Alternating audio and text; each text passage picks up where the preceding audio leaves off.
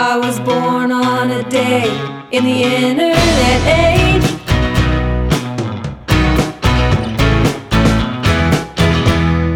Questo è Sesto Potere, indagine sui social network. Io sono Filippo Giardina e ospite della quinta puntata Giuseppe Lavenia, psicologo, psicoterapeuta, docente universitario di un sacco di cose, tra le quali psicologia dell'età evolutiva e psicologia salute e nuove dipendenze presso l'Università di Chieti e Urbino, presidente dell'Associazione Nazionale Dipendenze Tecnologiche. Ciao professore, grazie per aver accettato il mio invito. Ciao Filippo, ciao, grazie a te. Allora, io ho un sacco di cose da chiederti e mm, nel, prima della prima domanda faccio una premessa un pochino lunga. Io ho iniziato a um, scrivere monologhi sul tema dei social e della tecnologia una decina d'anni fa. Precisamente tutto è nato nel 2010 quando io andavo in psicoterapia e stavo iniziando ad affrontare con il mio terapeuta il tema del eh, essere, diciamo, un personaggio pubblico, anche se sfigato non mi conosceva nessuno, quindi della sovrapposizione fra la mia immagine pubblica e la mia immagine privata. E spesso capitava che io in terapia dicevo no, perché il mondo non capisce, la gente deve capire che io... E lui mi diceva sempre, ma chi è questa gente? Cioè, non parlare al plurale, mi diceva. Poi tornavo a casa, era il 2010, e stava esplodendo Facebook, dove tutti parlavano al plurale, tutti scrivevano questi status, no, perché loro devono capire, eccetera, eccetera. Allora io ti volevo chiedere, in dieci anni si è rivoluzionato il mondo. Cosa succede nella società quando tutti hanno un profilo pubblico? Beh, che il privato non esiste più, Filippo. Eh, oramai, oramai eh, i nostri figli, in particolare, la loro identità passa online, no? eh, un pezzo della loro vita è costruita anche nel digitale. Quindi eh, non c'è più il confine fra il privato e il pubblico e questo non è per forza qualcosa di negativo, ma è qualcosa che dobbiamo acquisire e riuscire a gestire in maniera differente, no? definire quale... Noi fino adesso abbiamo eh, ragionato su quale confini tenere no? tra il pubblico e il privato e adesso non c'è più. Quindi dobbiamo riscrivere le regole, sarebbe importante farlo attraverso anche l'aiuto e il supporto dei nostri figli che ne sanno più di noi di tecnologia, di social, di messaggistica e quindi penso che il vero cambiamento sarà questo, cioè fare cultura digitale e creare un'educazione digitale. E quindi penso che il vero lavoro sarà questo. Una cosa che consiglio, posso consigliare sempre a tutti i genitori, è di chiedere sempre come è andata la giornata online dei propri figli, non solo come è andata la giornata, perché appunto in questo modo daremo valore anche a quel pezzo di identità che è pubblica ma è anche privata, capisci? È difficilissimo fare oramai la distinzione, ma perché non c'è più la distinzione? Dobbiamo imparare a stare in questi due mondi e direi anche in maniera educata. Quindi è questo il lavoro che ci, ci spetta nei prossimi mesi, nei prossimi anni. Ma io, mh, diciamo, essendo salito sul palco quando avevo vent'anni, comunque ho mh, vissuto la pressione dello stare sempre al centro dell'attenzione da come dici tu, giustamente dobbiamo accettare questa cosa che ormai è successa. Ma secondo te è ineluttabile, nel senso che comunque i social, eh, parliamo di dieci anni, un periodo che agli occhi della storia è veramente uno schiocco di dita. Perché io, il mio dubbio è, ma se le persone sapessero effettivamente che cosa vuol dire avere un profilo pubblico, sei proprio sicuro che tutti lo vorrebbero avere? Ma no, non credo, non credo. Eh, però posso dirti anche che in questi dieci anni ci stiamo allenando alla pressione. Per noi è normale condividere tutto. In realtà condividiamo ogni cosa, ma non capiamo che quando condividiamo in realtà non la viviamo.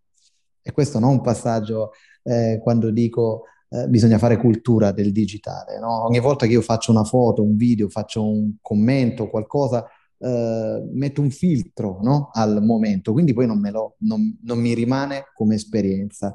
Quindi in qualche modo, da un lato ho questa eh, non contezza di quello che accade, no? l'esperienza non mi, rimane, non mi rimane quasi nulla dentro. Infatti una funzione cognitiva come la memoria, in particolare la memoria transattiva, l'abbiamo persa. E dall'altro abbiamo eh, come dire, andiamo sempre più verso una sorta di abitudine ad essere eh, pubblici. Siamo tutti influencer. Io lo odio poi come termine, l'influencer, veramente per me pensare che c'è qualcuno che possa influenzare qualcun altro è qualcosa che per me è veramente aberrante. No? È come se mi dicessero, guarda, sei manipolato, ma tu accettala questa manipolazione. Eh, però noi adesso parliamo di influencer, parliamo di pressione da parte del, del, del, pubblico. In realtà ogni volta che un ragazzo fa un commento, non è che non ce l'ha quella pressione. Lascia perdere se c'è un profilo pubblico o un profilo privato, ma quando tu commenti, comunque sai di commentare in un bacino enorme, quando fai un post o metti una foto, sai di essere visto da più persone, anche se sono magari amiche, che di solito non sono amiche, ma sono magari conoscenti o amici degli amici lì la pressione ce l'hai. Tu immagina quello che era per noi, essere in un piccolo gruppo e quindi no, attendere, eh, notare gli sguardi degli altri, cosa pensassero gli altri di noi. Adesso ogni volta che io faccio un post, eh, prova a pensare alla pressione che hanno i ragazzi. Infatti moltissimi ragazzi quando vengono in studio cosa mi dicono?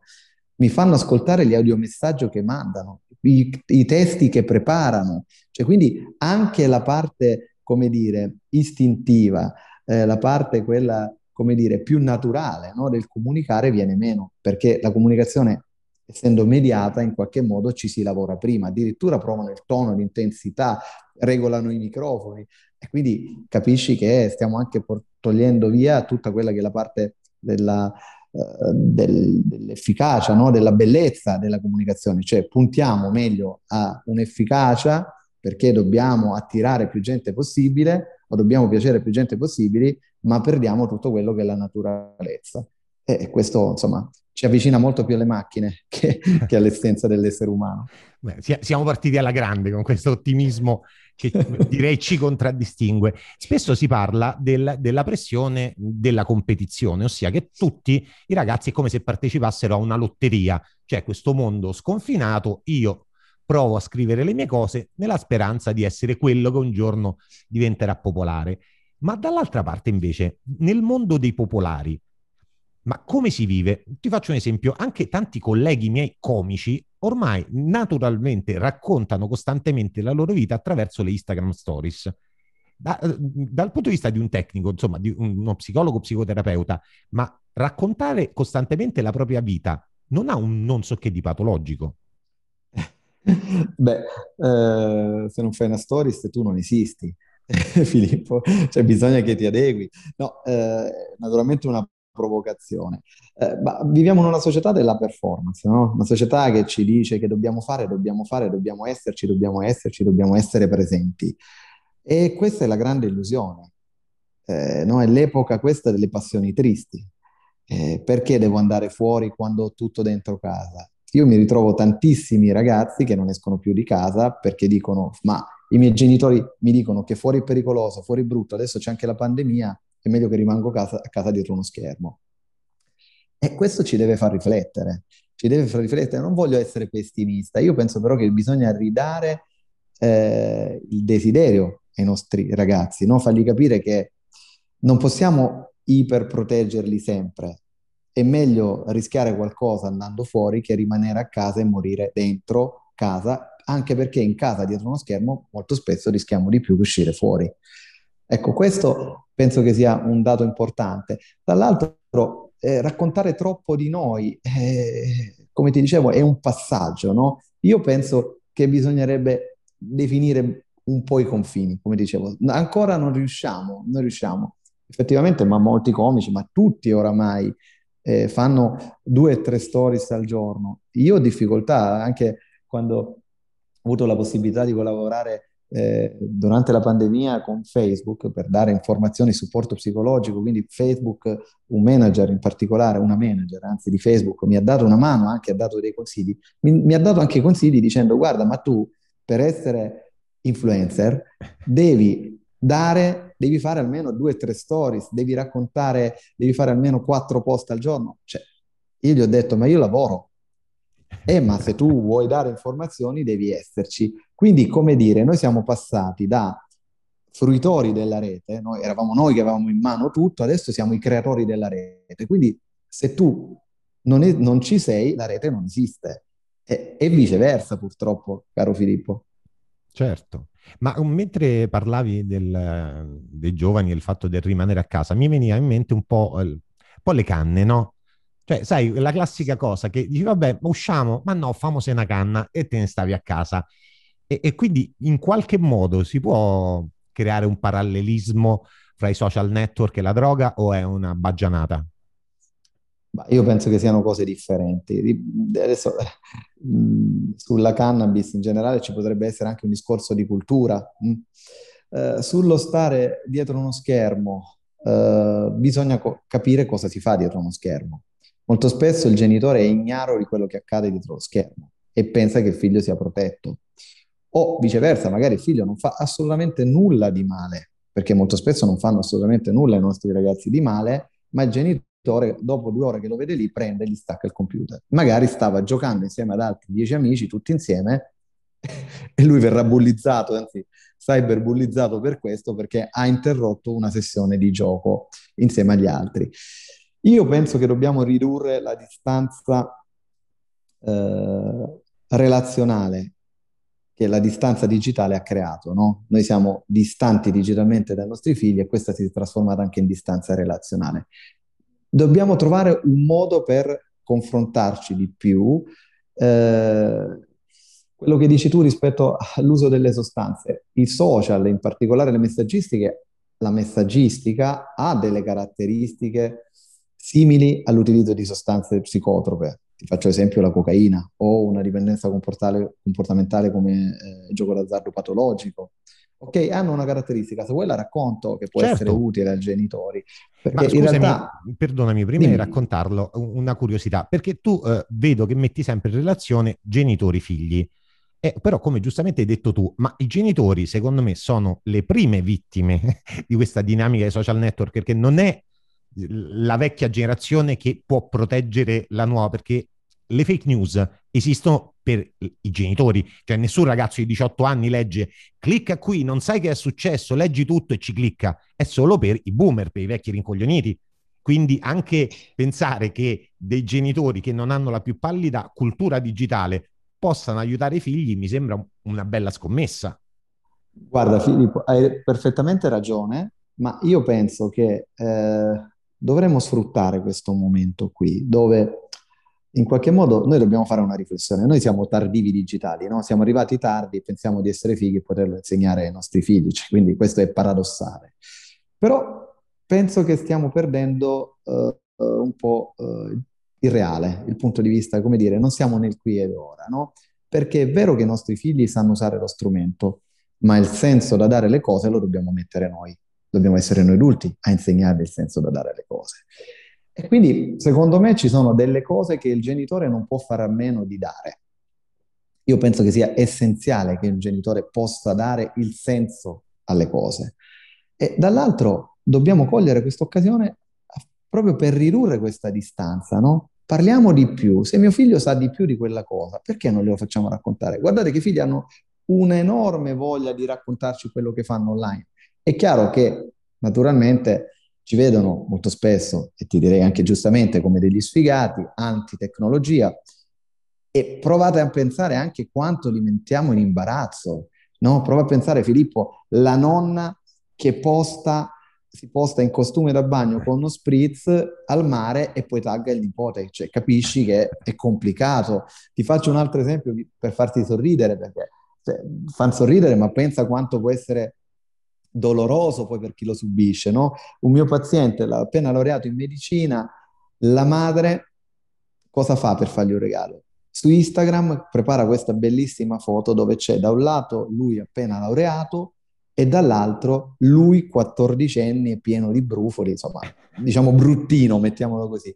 La mamma gli fa, taggando tutti i suoi amici, la sua ragazza, tutti quelli che conosceva, anche i prof, scrive questa cosa, guarda cos'eri guarda cosa sei diventato. Cioè, capisci? È come distruggere un'identità di un ragazzo. Adesso questo ragazzo è già strutturato, è un medico, è tera- fa un percorso terapeutico, comunque abbastanza forte. Ma questo fa sorridere, ma prova a pensarlo su un ragazzino di 14 anni, 15 anni, 16 anni. È come se quando noi andavamo in giro eh, o andavamo in piazza o su una panchina insieme ai nostri amici, arrivava mia mamma a far vedere l'album di quando io ero piccolo. Cioè, capisci che c'è qualcosa che non funziona? E anche queste continue intrusioni di noi eh, genitori, sicuramente. E questo ti fa capire quanto siamo lontani dal capire i nostri figli e quanto siamo lontani dal capire che oramai i nostri figli un pezzo della loro vita e della loro identità ce l'hanno lì. Tornando su un processo che invece noi genitori dovremmo conoscere, eh, perché no, la domanda che mi fanno spesso è, ma dottore, ma è vero che lo smartphone crea dipendenza fisica? No, crea la, magari quello che c'è dentro lo smartphone può creare dipendenza fisica, ov- ovvero tutti i sistemi di messaggistica, quindi da uh, WhatsApp, uh, i, eh, tutti i social, Instagram, uh, Facebook, Telegram, tutti quelli che volete, possono creare una sorta di dipendenza fisica. Perché? Perché sono costruiti su un principio, su un meccanismo, il meccanismo della ricompensa. Che cosa vuol dire? Cosa, come funziona questo meccanismo? noi ogni volta che facciamo in un post cosa facciamo? Attendiamo una risposta, mettiamo una foto, attendiamo la risposta. Ecco, questo meccanismo dell'attesa attiva un neurotrasmettitore che si chiama dopamina, che poi ci fa rilasciare le endorfine. Cosa vuol dire tradotto? Che associamo qualcosa di positivo a questo attendere, ok? Quindi attiviamo la dopamina. La dopamina cos'è? La stessa sostanza che si attiva con un alcaloide come con la, coca- la cocaina, per esempio. O nel gioco d'azzardo patologico, perché si diventa giocatori patologici? non si diventa giocatori patologici perché si vuol vincere. Anzi, il vero giocatore d'azzardo, Filippo, ricordati, ti dirà io gioco sapendo di perdere. Perché diventa patologico? Diventa patologico perché fa la giocata, mette la monetina nella macchinetta e attende una risposta. Ecco, questa attesa rilascia appunto questo, eh, questa sostanza, questa dopamina, e quindi noi associamo qualcosa di positivo a questo attendere, quindi innescherà la voglia di ripetere questa eh, operazione. Ecco, questo è qualcosa che un genitore deve sapere. È per questo che noi non riusciamo a rinunciare a controllare le notifiche. È per questo che andiamo a sbattere in macchina per guardare lo smartphone. Quindi c'è qualcosa anche di fisico. Noi facciamo le giornate detox, no? il disconnect day, facciamo tante attività proprio per vedere e far vedere anche ai genitori che hanno una difficoltà enorme a non controllare il cellulare se io ti chiedo, Filippo, tu riesci a stare tre ore senza guardare il cellulare? Sì, probabilmente mentre fai il tuo spettacolo. Ma e comunque... appena scendo... No, allora, e tra una pausa e l'altra magari lo guardi. Hai messo un, un, un sacco di cose eh, molto interessanti, quindi eh, il, io per esempio sono un giocatore di tutto, ho avuto periodi anche di gio- gioco d'azzardo, mi ricordo alle macchinette videopoker che si raddoppiava, che era proprio quella, cioè tu lo sapevi che alla fine avresti perso, però quel brivido che ti dava lì, oddio se succede, che è lo stesso, oddio se mi mette like quella persona, se mi fa il commento quella ragazza, è chiaro che è uno stimolo enorme. E, sì, ma poi se ci pensi, no? Vedi, da un lato abbiamo un meccanismo che ci dice che non dobbiamo, che dobbiamo attendere. Dall'altro siamo la società che non sa più attendere. Perché questo è il vero paradosso, no? Rag- le nuove generazioni in particolare sono la società del tutto e subito. Attenzione, tutto e subito è il meccanismo del tossicodipendente, del dipendente però, eh? Cioè il ragazzo mica ha bisogno di aspettare per ordinare qualcosa, c'è Amazon, in un clic ce l'hai. Eh, non è che hai bisogno di guardare, come dire, eh, la puntata la settimana dopo della serie che mi interessa, me la sparo tutta insieme. Eh, noi abbiamo, stiamo creando una società che non ha bisogno d'attesa. Io posso avere tutto quello che voglio, lo posso avere subito perché devo attendere. Anche l'audiomessaggio se ci pensi che per me è una forma patologica di comunicazione, una forma aggressiva di comunicazione, a parte che io dico sempre dopo 30 secondi è patologia mentale, perché parlare da solo davanti a uno schermo senza interlocutore per me c'è qualcosa che non va. Io a parte mia mamma che tollero fino a 40 secondi, per il resto non li ascolto gli messaggi più lunghi. Però per farti capire cioè, che stiamo costruendo una società che non attende, che non, non attende e non attende nulla e che parla da sola, perché io fondamentalmente faccio questo di lavoro da più di vent'anni e, e, quando provo a casa mi sento un imbecille e effettivamente ormai le, le dinamiche di comunicazione le persone passano attraverso l'audiomessaggio perché A è più sbrigativo, e, e, e, soprattutto non c'è eh, ehm, nessuna contestazione. No? Se io e te parliamo, c'è la possibilità che tu mi interrompa, che mi dica io non sono d'accordo, invece là è monologo contro monologo. Eh, esatto, ma, ma, ma poi in realtà abbiamo l'illusione che sia più veloce, ma per noi. Perché l'altro comunque, cioè, ti faccio un esempio nel mio lavoro, io finisco studio, dopo se dovessi ascoltare tutti gli audiomessaggi, io impiegherei tre ore del mio tempo per ascoltarli e poi teoricamente dovrei anche risponderti. E se ti rispondo con un audiomessaggio, a parte, a parte che no, mi fa anche sorridere e ti faccio riflettere su questo e ti do anche una provocazione, no? L'audiomessaggio è, una, una sorta di intercettazione, no? Lo sai che adesso il cyberbullismo non è che si fa solo con le foto, si fa anche con gli audiomessaggi, che poi possono essere condivisi. Eppure noi li distribuiamo tranquillamente, diciamo cose intime, a volte anche cose private sui, sull'audiomessaggio, ma non abbiamo il sentore di quanto è pericoloso. In realtà fare una comunicazione testuale o con l'audiomessaggio impatta come tempo quasi tre volte di più nella comunicazione faccia a faccia. Però noi abbiamo l'illusione che ci si mette meno. È come l'idea del supporto sociale, no? La tecnologia ti può sempre sostenere, ci avrai sempre qualcuno che ti risponderà, è vero, ma capisci l'impatto emotivo? Se tu mi mandi un messaggio e mi dici che sei in difficoltà, e per me è sufficiente mandarti un pollice in su e dirti ti capisco, io il mio lavoro l'ho fatto, capisci che è un'illusione. E, eppure funziona così, ma perché? Perché la tecnologia è costruita su emozioni, durano poco nel tempo, no? sono istintive, vanno via subito. E la relazione con l'altro invece è costruita con qualcosa di diverso, no? qualcosa che si fa anche nel teatro, cioè con il sentimento, con il legame, il potersi mettere nei panni dell'altro. La tecnologia non lo può dare.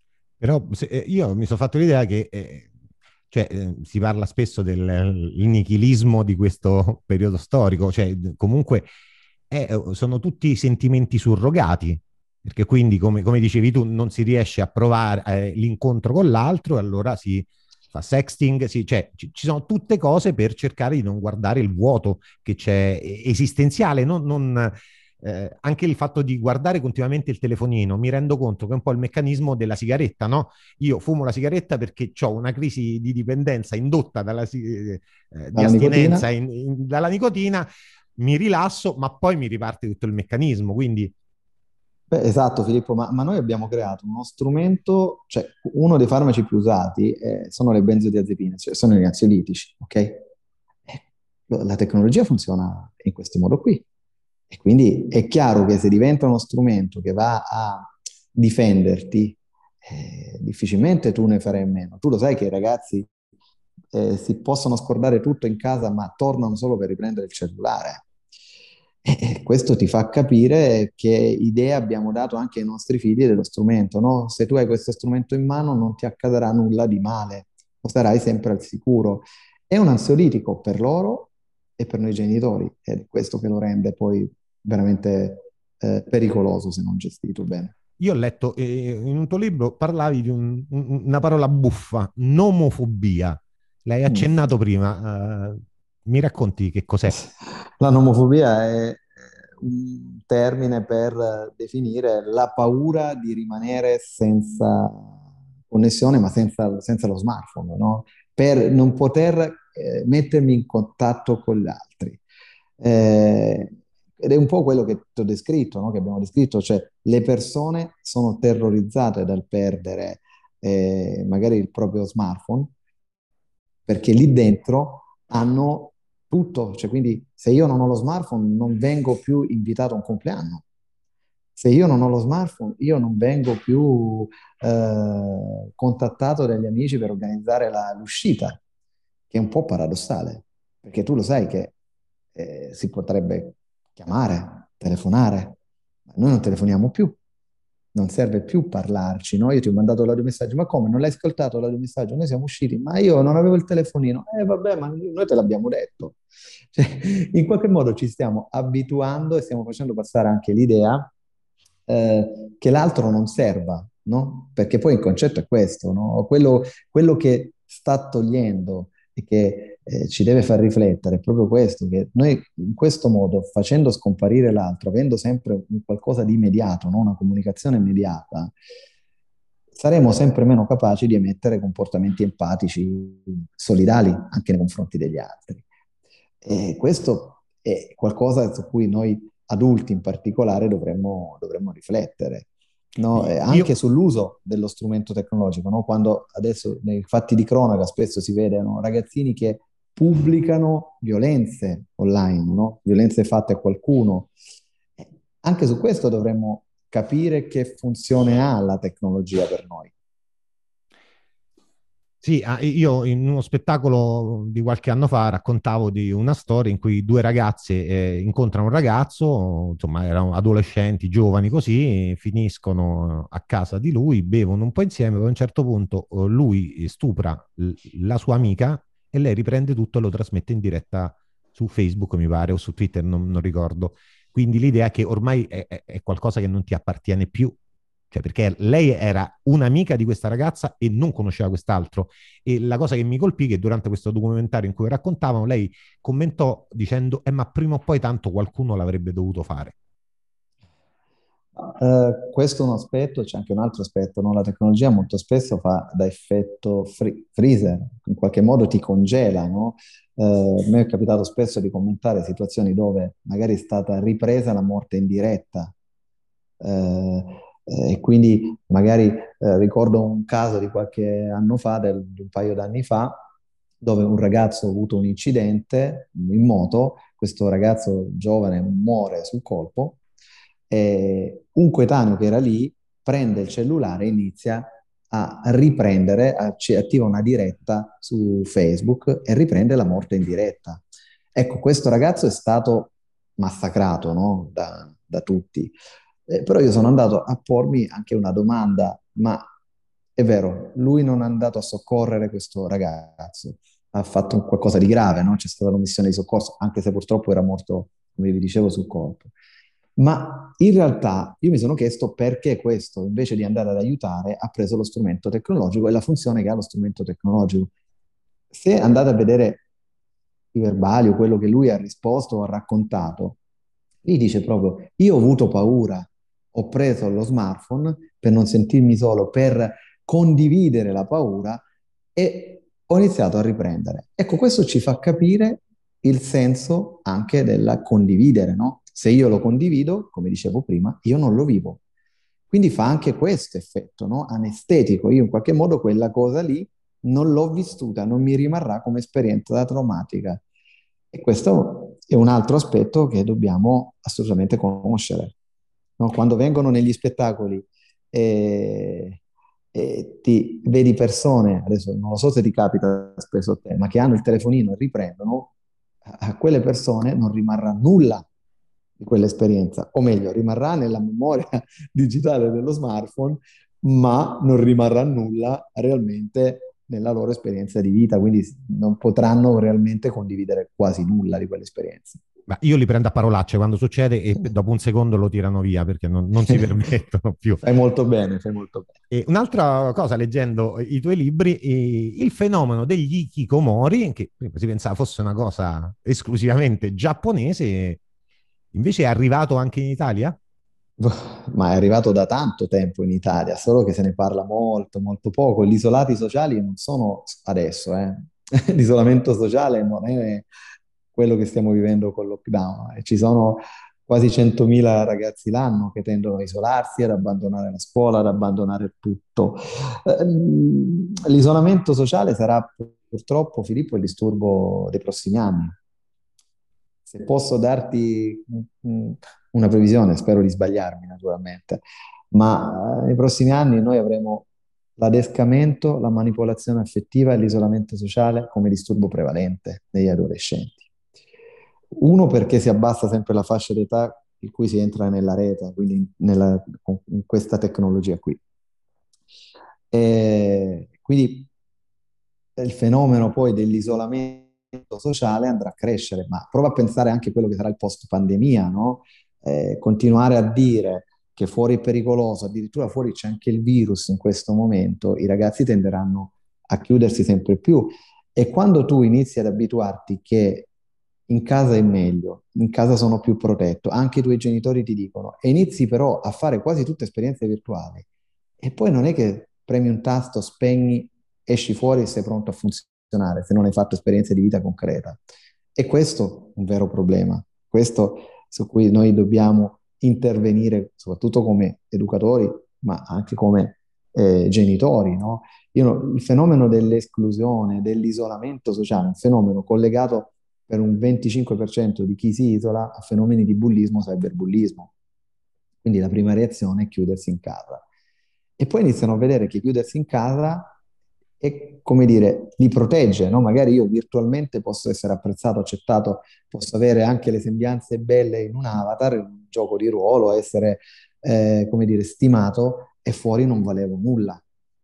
E quindi dobbiamo assolutamente fermarci a riflettere, perché 100.000 sono quelli stimati, ma sicuramente sono molti di più. Noi come associazione cerchiamo di dare il nostro contributo, abbiamo attivato dei vari servizi tipo l'home visiting, ci andiamo a casa di questi ragazzi, ma sono situazioni dove non escono dalla loro stanza da 5-6 anni. Eh? Oppure tu vai a chiedere ai genitori, ma scusami, ma tuo figlio come mai? Eh, cioè, perché me lo porti solo adesso? Ah, ma perché eh, fino a un certo punto ci andava bene, perché magari non usciva, evitava di andare in discoteca, alla fine a noi ci andava bene, e vabbè, me lo porti a 18 anni, cosa vuoi? Che io adesso lo riparo, lo aggiusto, lo rimetto fuori. Cioè, capisci? C'è anche un concetto strano, anche un concetto strano della psicologia, no? Certo. Come se tu vai dallo psicologo, lo psicologo ti risistema e riparti, ma su alcune cose le puoi fare, su altre assolutamente no.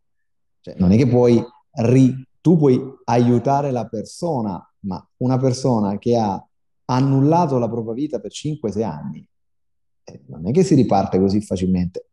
E poi se ci pensiamo, anche tutti i meccanismi compulsivi che magari si sono creati in quegli anni, non è che prendi, spegni e riparti.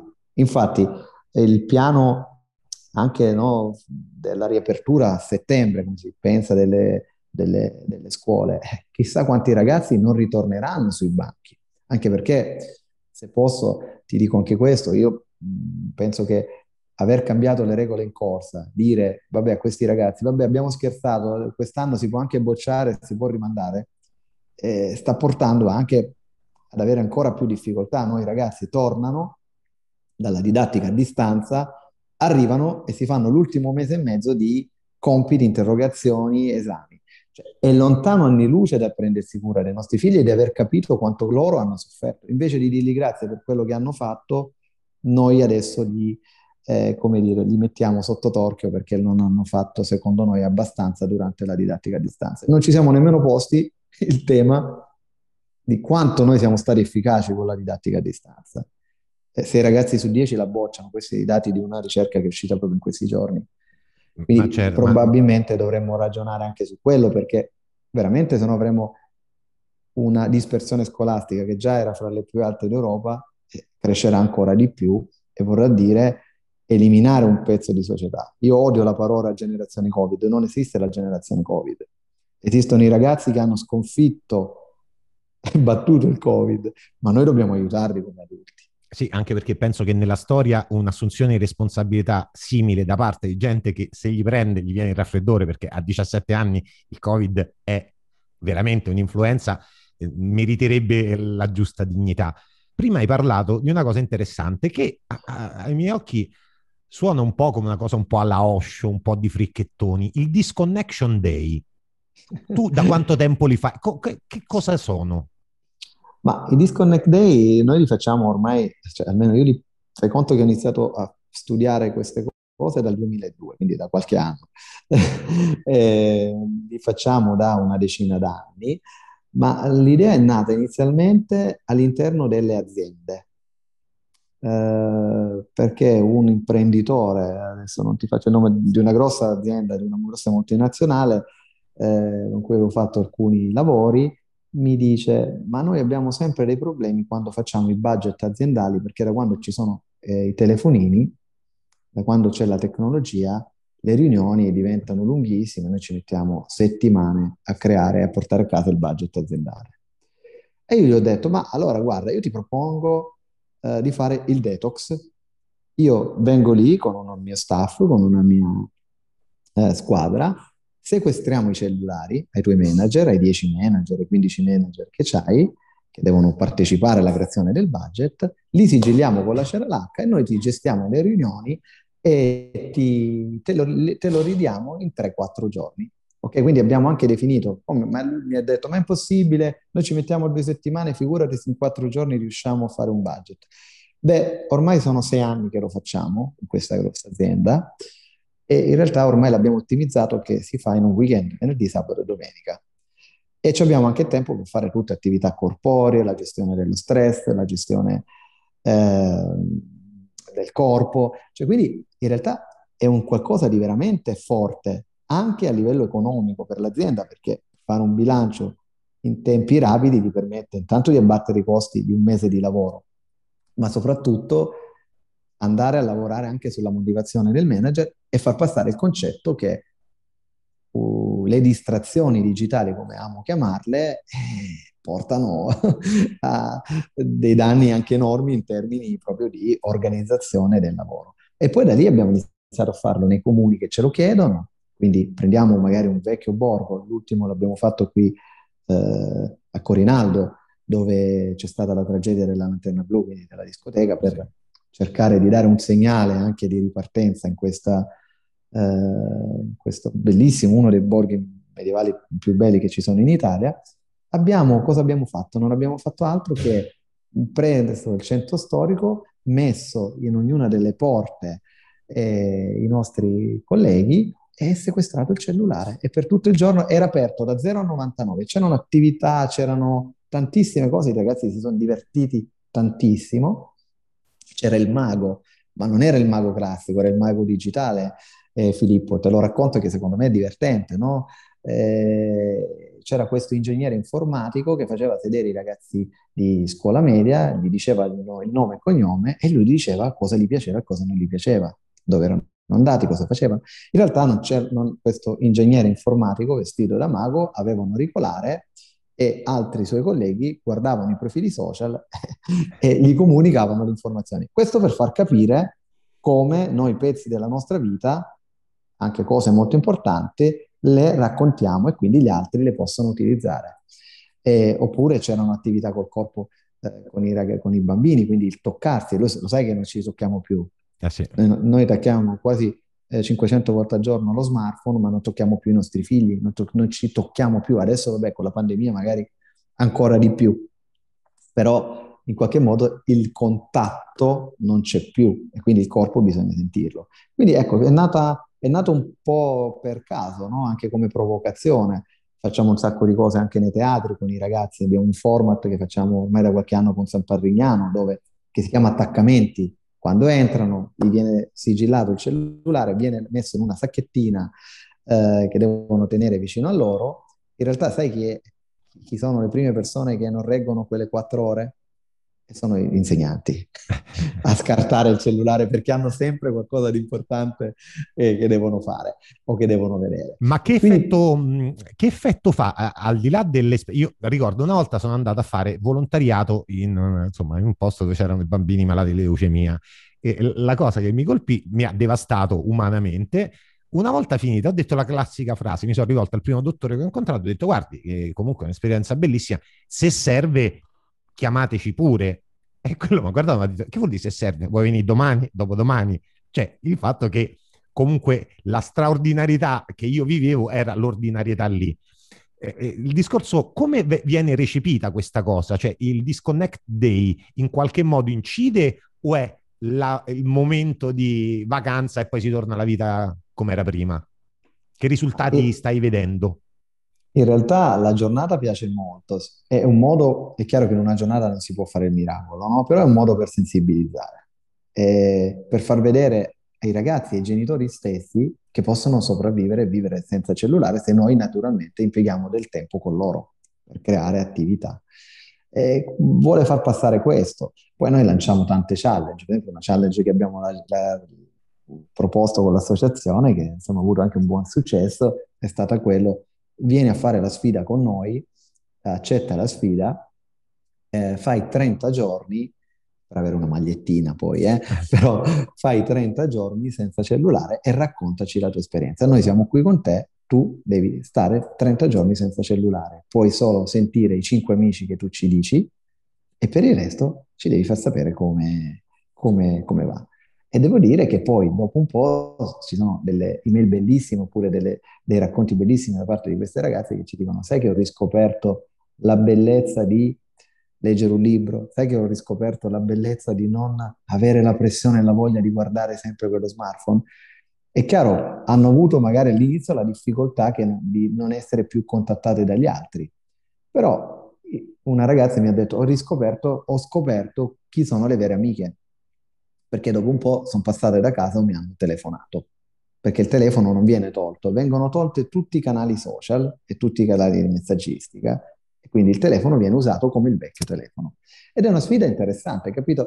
L'associazione è un'associazione di volontariato, noi cerchiamo di portare il nostro contributo cercando di far parlare di questo tema, no? diffonderlo il più possibile. Io cerco di eh, far vedere anche tutti gli aspetti positivi della tecnologia, perché la tecnologia non ha solo aspetti negativi, eh, eh, ha tante cose che possono essere eh, utili e possono essere positive e non bisognerei mai nel protocollo clinico noi non togliamo mai per dire lo smartphone o la tecnologia, perché poi se ci pensi la tecnologia con l'uso di sostanze come il gioco d'azzardo non sono altro che sintomi no? che nascondono altri, quindi vanno indagati e vanno compresi e capiti. No, ma poi anche perché diciamo che la tecnologia, così come le droghe, così come il gioco d'azzardo, hanno una componente di divertimento e questa cosa, vuoi non vuoi, sono sempre esistite e è, è tutto un concetto di limite.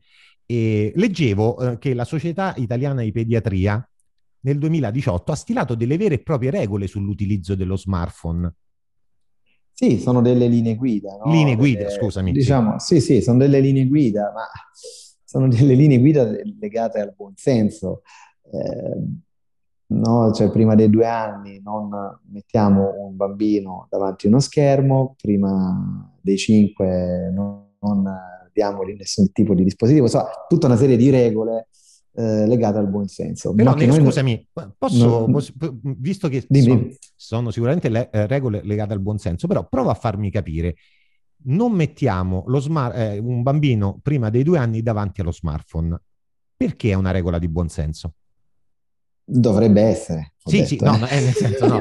Immaginiamo no, il mondo no, dei sogni. È, allora, guarda, ehm, è paradossale, no? Dover dare delle regole su cose che dovrebbero essere scontate. No, ti spiego perché è buon senso. Perché prima dei 13 anni, non, proprio per norma, non potremmo nemmeno avere un telefonino nostro, no? Una, qualcosa di, come dire, i social non ci si può accedere, insomma, lì ci, ci, ci, c'è un mondo che si apre rispetto proprio alle regole e al buonsenso. E apriamolo. Noi... Partiamo dai... Allora lo, lo, apriamo, lo apriamo. Perché sotto i due anni? Perché sotto i due anni? Perché lo schermo passivo in qualche modo, uno, fa male. No? C'è una bella ricerca che viene dall'oltreoceano che dice che un bambino sottoposto due ore al giorno per i primi due anni d'età eh, ad uno schermo passivo, quindi parliamo anche della semplice TV, quindi eh, a 10 anni avrà sette volte in più il rischio di un bambino che non è stato esposto allo schermo di, di avere un disturbo dell'iperattività, okay? quindi una patologia, un rischio. Quindi questo potrebbe essere sufficiente, ma non credo sia sufficiente come deterrente. Eh, un'altra cosa importante, quindi da un punto di vista dell'età, no? se io do quello strumento lì a quel bambino, per, per esempio una cosa che si fa molto spesso, eh, con questo facciamo un lavoro anche con una pediatra rispetto a questo, eh, si, molte mamme ci dicono io gli do lo schermo così lui può mangiare. Ok, lo abituo a mangiare in quel modo lì, perché altrimenti non mi mangia. Benissimo. Cara mamma che tu dai lo schermo al bambino perché altrimenti non ti mangia, lo stai abituando quel bambino, e piange magari, lo stai abituando a non gestire la frustrazione. Quindi quel ragazzo, bambino che poi diventerà ragazzo e poi diventerà adulto, quando avrà un momento di difficoltà, andrà a cercare fuori qualcosa. Quindi magari andrà a cercare fuori, vuol dire andrà a cercare in una sostanza qualcosa che gli permetta di gestire la frustrazione. Penso che sia sufficiente come motivo per evitare di, dare, di, dare, lo schermo, no? Eppure noi vediamo. Cioè eh, ma continuo... scusami, in questo mm, fammi, io adesso sto facendo questo podcast, chiamo te perché ho visto un, un, sacco di cose che mi interessavano, però non c'è pure un po' di responsabilità da parte della vostra categoria oppure è proprio una mancanza di percezione del problema nella società? Bah, Cioè, la è categoria, la, la categoria, non tutti magari mh, sono così vicini a questo mondo qui, che è un mo- mondo, come hai detto tu, molto nuovo, no? Eh, ma la categoria sicuramente è in linea. È, è chiaro che noi non siamo i genitori, non bisogna ancora una volta delegare a qualcun altro la responsabilità genitoriale. Io penso che il genitore deve essere un genitore consapevole. Questa tecnologia è andata molto velocemente. Noi tendiamo a dare tutto troppo presto, quindi anche lo smartphone prima si dava a 16, poi 14, adesso si regala la prima comunione, il regalo della prima comunione, ma vedrai che l'età adesso si abbasserà ancora, ancora di più. È come se io, mio figlio di 14 anni, mi dicesse, a 14 anni mi dicesse, papà, io voglio guidare la macchina, ah, vabbè, ok, ecco la macchina. Ma scusami, se prima dei 13 anni sai che non può accedere comunque nei social e soprattutto sai che fino a 18 anni sei responsabilità, sei responsabile tu, caro genitore, di tutto quello che fa online, per esempio, se proprio glielo vuoi dare, lo smartphone, costruisci quali sono le regole, qual è il contratto, le password, per esempio, devono essere condivise, almeno fino a 18 anni. Poi io non entrerò mai a verificare, a controllare quello che fai, ma tu, caro figlio mio, devi sapere che io ci sono e posso controllare. Ma è come i nostri genitori che quando andavamo via ci dicevano a noi adolescenti, immagino anche a te Filippo, dove vai, cosa fai, mi raccomando, fai il bravo. Ah, no, da una parte c'entrava magari dell'orecchio, dall'altra andava via, ma io sapevo una cosa di importante, che si stavano prendendo cura di me, quindi stavano facendo qualcosa per prendersi cura. Noi invece non chiediamo nulla, e quello è il problema. Noi Però diamo lo, lo strumento, non ci informiamo, non chiediamo nulla e, e poi ci, ci chiediamo come mai i nostri figli magari hanno situazioni di cyberbullismo o situazioni di dipendenza.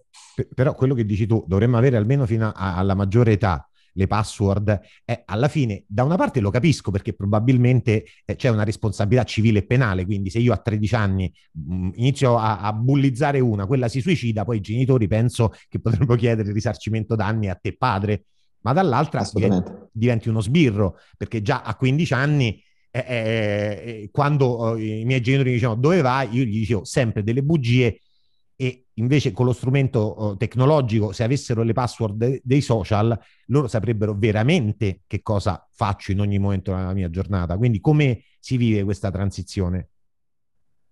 Beh, allora il genitore comunque deve sapere o avere idea di quello che fai. mm? Infatti, mia mamma o tua mamma o tuo padre, immagino, non siano mai venuti a controllarti eh, poi in piazza dove eri, ok? O difficilmente. Eh, un figlio deve sapere che quello strumento può essere sotto controllo del genitore, ma perché li tutela? Se io ho costruito una buona relazione, è un modo di per prendermi cura di loro.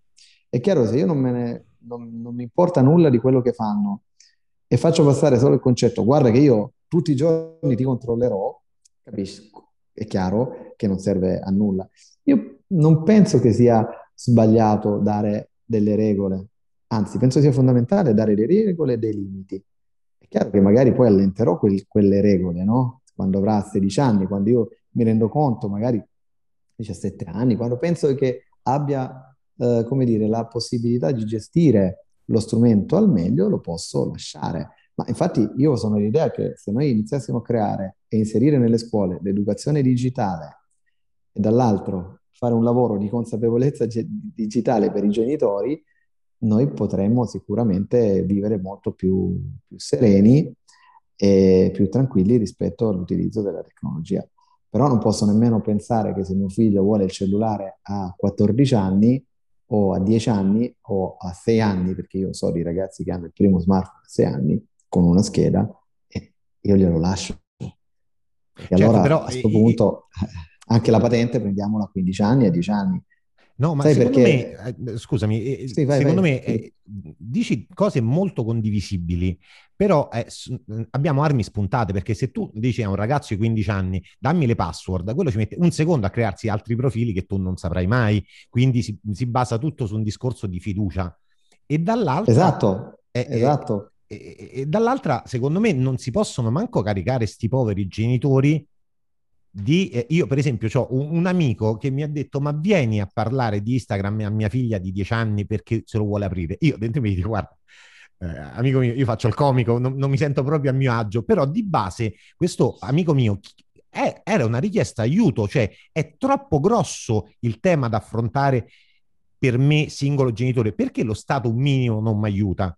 In un'altra intervista delle puntate precedenti abbiamo fatto l'esempio delle sigarette. A un certo punto lo Stato ha aiutato i genitori a dire ok ragazzi fanno male, c'era la pubblicità. Forse servirebbe pure un'assunzione di responsabilità della classe politica che, insomma, per iniziare a dire esiste un problema. Cioè se questa società Filippo, di pediatria ha fatto queste linee guida, cioè non è che l'avranno fatta a cavolo, cioè perché non se ne discute? Ma, eh, ma sai cos'è? Ma io, è proprio quello che sto cercando di, di- di far passare, no? Il concetto è proprio questo, cioè da solo lo psicologo Giuseppe Lavenia o l'Associazione Nazionale Dipendenze Tecnologiche e Cyberbullismo non è che fa il miracolo, non possiamo fare nulla noi da soli, noi possiamo sensibilizzare. È chiaro che l'educazione digitale nelle scuole le può mettere la scuola, il ministro, non lo posso mettere io. Creare dei centri di supporto.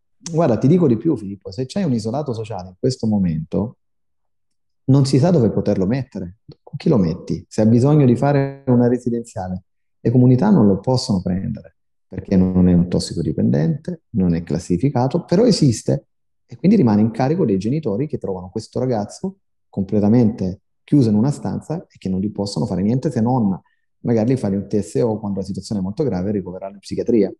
Quindi, eh, ripeto, eh, io nel mio piccolo quello che posso fare è parlare, parlare, parlare, raccontare, scrivere, eh, cercare di smuovere anche un po'.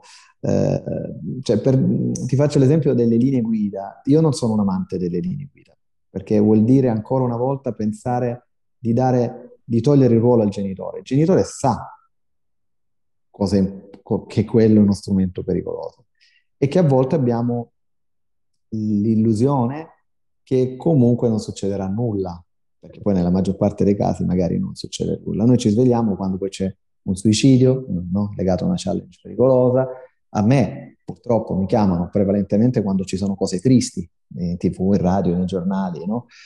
E questo ti fa proprio capire come viviamo noi, però dare delle linee guida per essere un buon genitore a me dà molto fastidio. Da molto- mi darebbe molto fastidio che qualcuno venisse in casa mia e mi dicesse cosa devo fare, come devo fare il genitore. Però io posso dare strumenti al genitore per conoscere. Cioè, fino a 21 anni, il sistema limbico dei ragazzi, in particolare la struttura cerebrale, in particolare l'amigdala, che è la sede deputata al controllo delle emozioni e degli impulsi, non è completamente formata. Quindi tendenzialmente lo espone più a rischio perché non ha il senso del limite ed è per questo che abbiamo deciso di dare la patente a 18 anni. Ok? C'è un motivo. Perché per guidare la macchina tu hai bisogno della patente e per usare il primo smartphone non puoi fare un percorso di avvicinamento allo smartphone? Se tu sai bene, tanto hai letto, immagino, i, miei libri, no? Voglio il cellulare, un libro di educazione digitale, dove, sai perché l'ho scritto? Perché tutti mi chiedevano a che età dare il cellulare, a che età dare il cellulare, cosa devo fare? Ok, io ho scritto questo libro, ho scritto un libro che devono fare, è scritto a due, no, doppia lettura, si legge da un lato e dall'altro, una parte per i genitori e una parte per i ragazzi, perché è vero che il ragazzo deve essere pronto, ma tu, caro genitore, sei pronto? E quindi devono fare entrambi un percorso insieme che poi li porterà alla costruzione di regole chiare e precise, perché il genitore è quello che dà le regole chiare e precise all'interno della casa. Così Ecco, questo, dovrebbe essere. questo mi lancia eh, l'ultima domanda che ti volevo fare, che è la domanda sponsorizzata, nel senso che eh, io nel mio ultimo spettacolo Formiche, che si può trovare sul sito The Comedy Club a 6,66 euro, lanciavo una provocazione. Ho scritto la Dichiarazione universale dei diritti dell'uomo sul web e ho scritto il primo articolo che recita così. Fino al compimento del tredicesimo anno di età, tutte le bambine e tutti i bambini hanno il diritto di vivere nell'anonimato. Volevo chiederti che cosa ne pensi di questa proposta? La sottoscrivo e la firmo.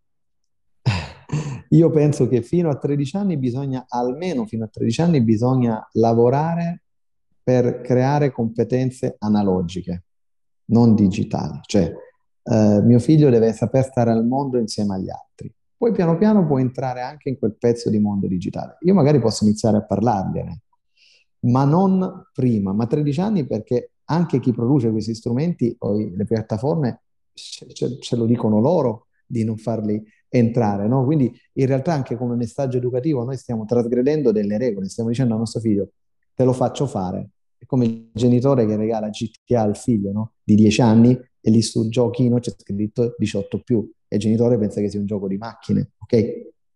Quindi assolutamente sì, la sottoscrivo, eh, penso che possa essere una buona provocazione e che è un po' quello che cerco di, di dire anch'io, cioè prima di una certa età definiscila tu, io ti consiglio almeno fino a 13 anni, se riusciamo fino alla terza media, perché possiamo dirlo Filippo che sopravvivono, sopravvivono senza il cellulare, ce la possono fare.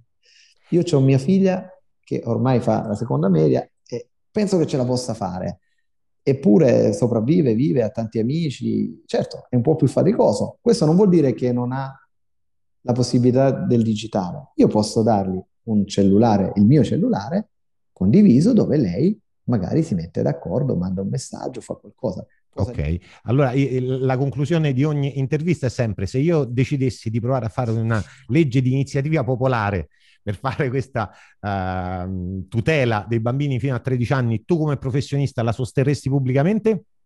Sì, assolutamente sì. Va bene, grazie mille Giuseppe, è stato veramente un piacere. E... Grazie, grazie a te. Buona vita. Grazie, anche a voi. Buona vita a tutti.